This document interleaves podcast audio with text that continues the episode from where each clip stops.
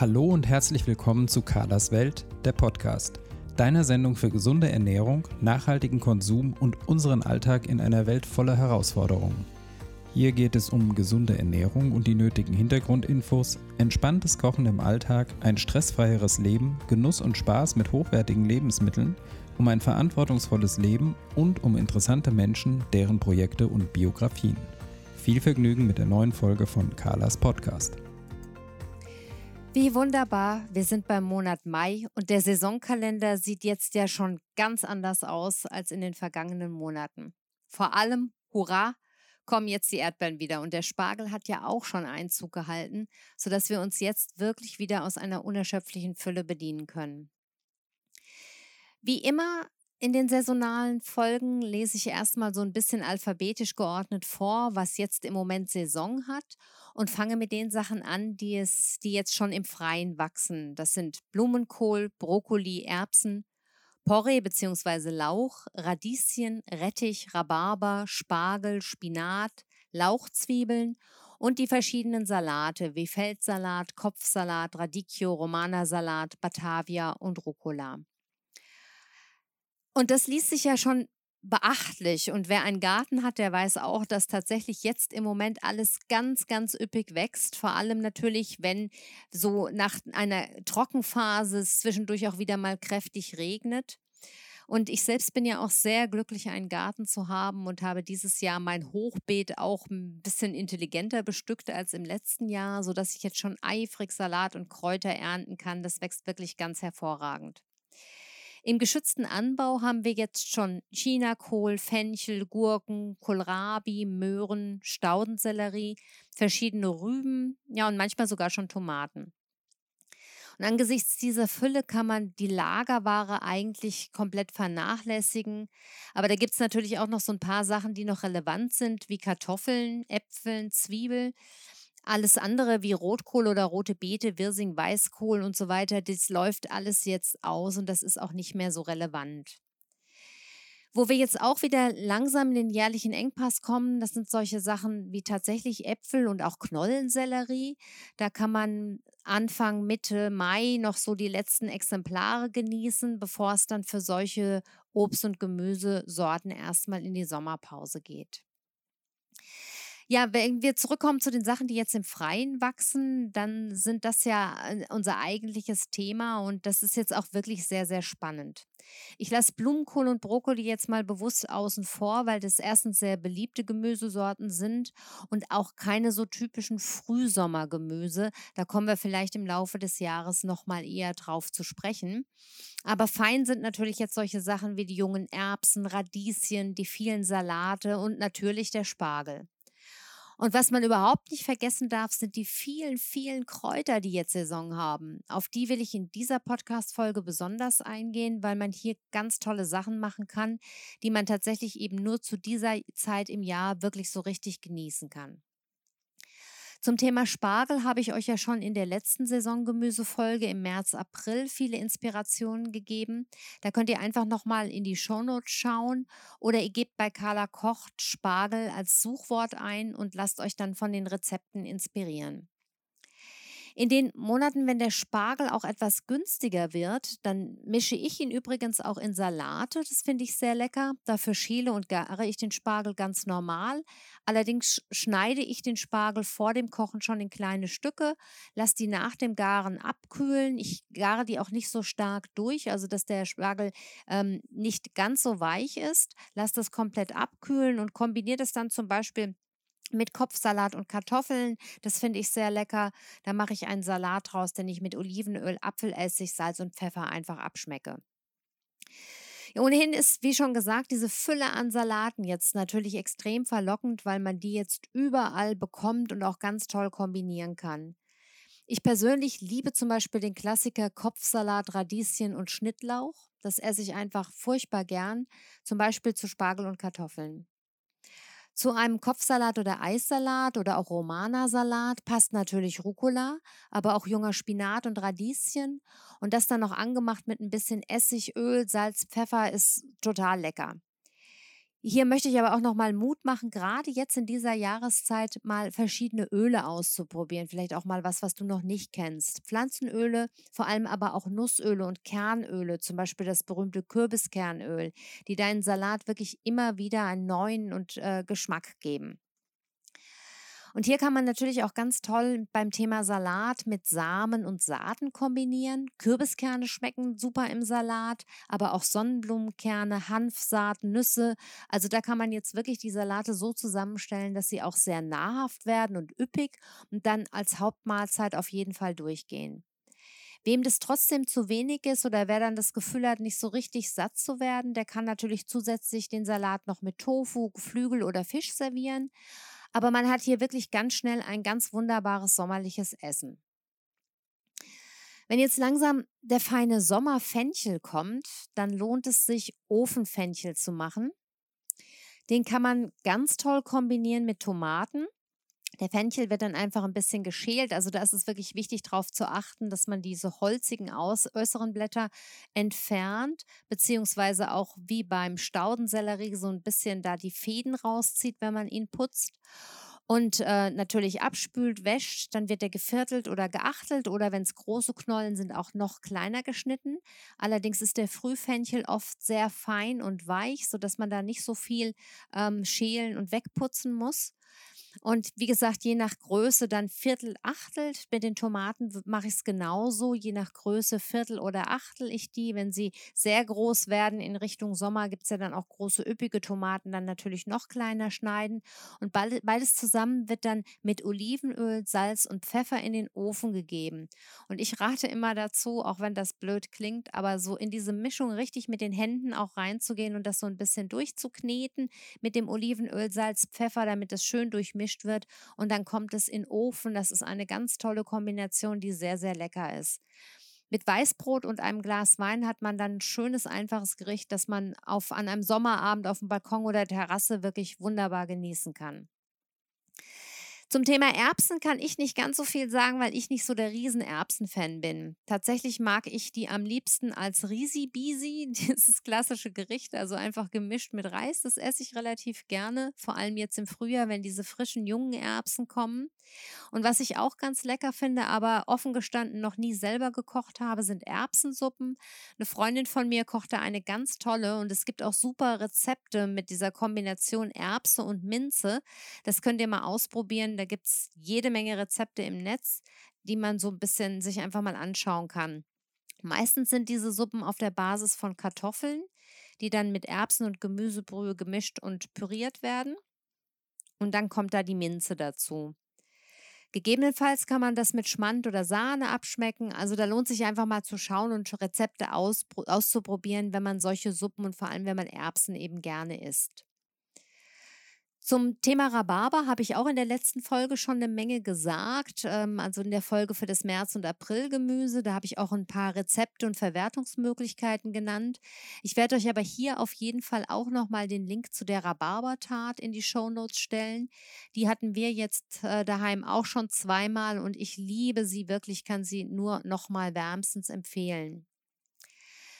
Wenn wir über Erdbeeren reden, dann kommen wir nicht an der tollen Tat von äh, Ed Brown vorbei. Dieses Tatrezept habe ich mal aus Eisenbuch mitgebracht und das findet ihr auch auf Carla Kocht. Ich verlinke euch das natürlich ebenfalls in den Show Notes. Das ist ähm, eine Tat, die nicht nur sehr lecker ist, sondern auch wirklich einfach zu machen und an der werdet ihr wirklich viel Spaß haben. Wir selber essen Erdbeeren am allerliebsten pur. Es ist bei mir so, dass ich seit vielen Jahren keine konventionellen Erdbeeren mehr kaufe, weil Erdbeeren zu den am meisten gespritzten Früchten überhaupt gehören. Also das, was ich früher gemacht habe, dass ich an einem Erdbeerfeld angehalten habe und mir ein halbes Kilo Erdbeeren gekauft und sofort gegessen habe, das mache ich seit Jahren nicht mehr, einfach weil ich inzwischen weiß, wie extrem belastet diese Früchte sind. Natürlich erst recht, wenn man sie ungewaschen isst, aber auch in gewaschenem Zustand ähm, enthalten die einfach noch viel an Dünge und Spritzmittel. Und das hat zur Folge, dass wir seit Jahren ausschließlich Bio-Erdbeeren kaufen oder eben die wenigen Erdbeeren nutzen, die wir im Garten haben. Ich habe da allerdings irgendwie nicht so richtig den grünen Daumen, was Erdbeeren betrifft. Das ist immer bei mir nur eine ganz kleine Ausbeute. Aber wenn wir Erdbeeren kaufen, dann tun wir das immer in Bioqualität und Bio-Erdbeeren sind leider sehr teuer.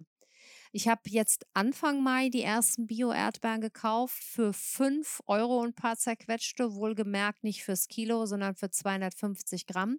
Und das entspricht dann einem Kilopreis von satten 21,96 Euro habe ich ausgerechnet, also knapp 22 Euro. Und das ist natürlich auch was, was wir uns echt nur als Delikatesse leisten. Und wenn wir uns diese Delikatesse leisten, dann gibt es die mit schöner, frisch geschlagener Sahne und dann genießen wir jeden Bissen und jeder von uns löffelt genussvoll sein Schälchen Erdbeeren aus. Wir zelebrieren das dann wirklich. So gesehen bin ich auch raus, wenn es darum geht, Erdbeermarmelade zu kochen. Dazu sind mir die Früchte einfach zu teuer. Wenn, dann kaufe ich Erdbeermarmelade in Bioqualität, aber selber kochen, das habe ich zuletzt nur dann gemacht, wenn wir irgendwann mal auf Biomärkten später im Jahr ein richtig gutes Angebot gefunden haben. Denn das muss man natürlich auch dazu sagen. Den Preis, den man Anfang Mai für Bio-Erdbeeren zahlt, den zahlt man natürlich dann später im Jahr nicht mehr. Der Erdbeerpreis ist ja wie der Spargelpreis, nur am Anfang der Saison so hoch. Und Erdbeeren gibt es ja jetzt einige Wochen lang und umso wärmer es wird und umso besser die wachsen, desto günstiger werden sie im Kilopreis natürlich auch bei den Biomärkten. Der horrende Kilopreis, den ich eben genannt habe, das ist jetzt einfach ein Angebot gewesen zum Saisonauftakt und das sind äh, Erdbeeren dann überall meistens noch relativ teuer. Was ich in dem Zusammenhang übrigens auch sehr lohnend finde, das sind die Bio-Obstbauern. Wir haben hier im Frankfurter Raum zum Beispiel den Obsthof Schneider, die auch Bio-Erdbeeren haben. Auch die sind nicht ganz günstig, aber sie haben äh, auf jeden Fall einen viel besseren Preis als diese Wahnsinnspreise im Biohandel. Und äh, man kann dort auch zum Teil selber pflücken. Das äh, habe ich auch schon das ein oder andere genutzt, äh, mal genutzt. Und äh, vielleicht gibt es ja auch bei dir in der Nähe so einen Hof. Du kannst ja einfach mal ein bisschen danach suchen oder googeln. Ähm, ob es sowas, ob es einen Bio-Erdbeerhof gibt oder überhaupt einen Bio-Obsthof. Ich rede aber jetzt explizit vom Bioanbau und nicht vom generellen Freilandanbau von Erdbeeren. Das wird häufig verwechselt. Denn auch wenn diese Felder verlockend sind und die Leute damit ihren Kindern kiloweise Erdbeeren pflücken, wir haben hier bei uns ganz, ganz viele in der Umgebung und ich sehe das dann immer, wenn ich daran vorbeifahre. Das, ist, das sind genau die Felder, die extrem gespritzt werden. Wer Erdbeeren im Garten hat, der weiß nämlich, wie anfällig die Früchte sind und deshalb wird da leider auch gegen alles Mögliche gespritzt. Für alle im Frankfurter Raum werde ich jedenfalls den Obsthof Schneider mal als Links, Link in die Shownotes stellen. Und was ich euch auch sehr empfehlen kann, ähm, wenn wir jetzt nochmal über Erdbeerrezepte sprechen, das ist Erdbeeren mal mit Balsamico zu probieren. Das muss dann aber wirklich ein sehr guter, sehr alter, echter Balsamico sein. Ich habe das mal in der Toskana zum ersten Mal gegessen mit einem zwölf Jahre alten, schönen, fast gereiften Balsamico und das war wirklich ein einzigartiges Geschmackserlebnis. Und übrigens schmecken Erdbeeren auch mit Pfeffer ganz interessant. Das kann man auch mal ausprobieren, ähm, so als äh, Dessert. Und zwar kann man sowohl grünen und schwarzen Pfeffer nehmen. Da tastet euch unbedingt aber langsam ran. Ne? Dass die einen mögen das äh, gerne mit viel kräftigem Pfeffer und für andere äh, tut es da auch schon eine kleine Prise oder Nuance. Und auch der eingelegte grüne Pfeffer wird oft mit Erdbeeren gegessen. Ja, und jetzt möchte ich unbedingt nochmal auf die Kräuter zu sprechen kommen, die ich ja schon eingangs erwähnt habe, denn das ist jetzt natürlich die Zeit im Jahr, in der Kräuter ganz üppig wachsen. Wir hier im Frankfurter Raum essen natürlich die Gris Sauce, die grüne Soße und dazu habe ich schon mal ganz viele Variationen bei Carla Kocht ins Netz gestellt. Da packe ich euch den Link auch in die Show Notes. Grüne Soße ist ein geschützter Begriff. Das heißt, es ist eine ganz bestimmte Kombination von Kräutern, die dann auch in einer ganz bestimmten traditionellen Weise zubereitet werden.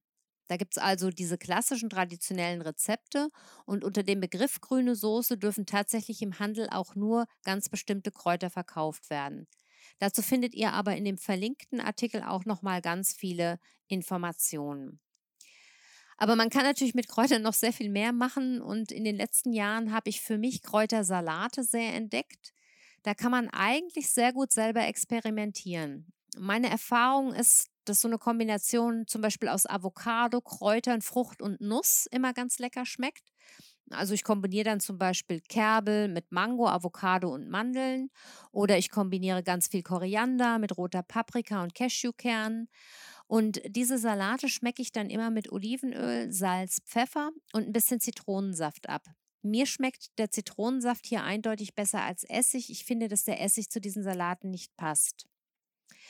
Also da macht es bei den Kräutern eigentlich riesigen Spaß, ein bisschen zu experimentieren und rauszufinden, welche Kombinationen man am liebsten mag. Und ich stelle euch auf jeden Fall zwei Rezepte von meinem Blog in die Show Notes. Das eine ist ein Salat mit Kerbel, Avocado und Cocktailtomaten. Und der zweite ist ein Petersiliensalat, den ich auch sehr liebe, mit weißen Zwiebeln und Macadamianüssen. Petersiliensalate sind auch ganz hervorragend jetzt im Frühling, weil es eben Petersilie auch ganz üppig gibt. Aber ich möchte nochmal betonen, dass es sich da wirklich lohnt, dass ihr euren eigenen Geschmack herausfindet. Und ich habe das anfangs auch immer so gemacht, dass ich mir einfach vom Markt buntweise die Kräuter mitgenommen habe, jetzt in der Zeit, wo sie günstig sind. Oft gibt es da auch so Kräutersträußchen zu kaufen, mit denen man experimentieren kann. Und dann habe ich einfach rumprobiert. Also ich habe wirklich den ganzen Bund oder sogar, sogar zwei Bund von einer Sorte von diesen üppigen Kräutern genommen, habe die gehackt und dann eben mit Nüssen und Früchten weiterverarbeitet.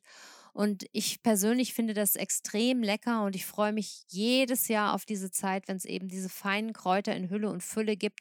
Das sind ja immer nur ein paar Wochen. Im Sommer und Hochsommer gibt es dann eher die Kräuter, die so in die mediterrane Richtung gehen. Ja, ich glaube, jetzt habe ich selbst auch noch mal Lust bekommen, wieder zu äh, experimentieren. Und es kann gut sein, dass ich euch demnächst auf dem Blog auch noch mal ein paar Kräutersalate vorstelle, die ich mir so ausgedacht habe. Ich würde mich aber auch freuen, eure Inspirationen zu hören. Und wenn ihr mögt, dann schickt mir doch einfach eure Rezeptideen, wie immer entweder per E-Mail an info@kala-kocht.de oder kommentiert bei mir auf Instagram oder Facebook. Auf jeden Fall freue ich mich drauf, von euch zu hören. Ich freue mich auch drauf, wenn wir uns gegenseitig so ein bisschen inspirieren können. In diesem Sinne ganz, ganz viel Spaß mit der beginnenden Fülle-Saison. Danke, dass du wieder reingehört hast und bis zum nächsten Mal. Deine Carla.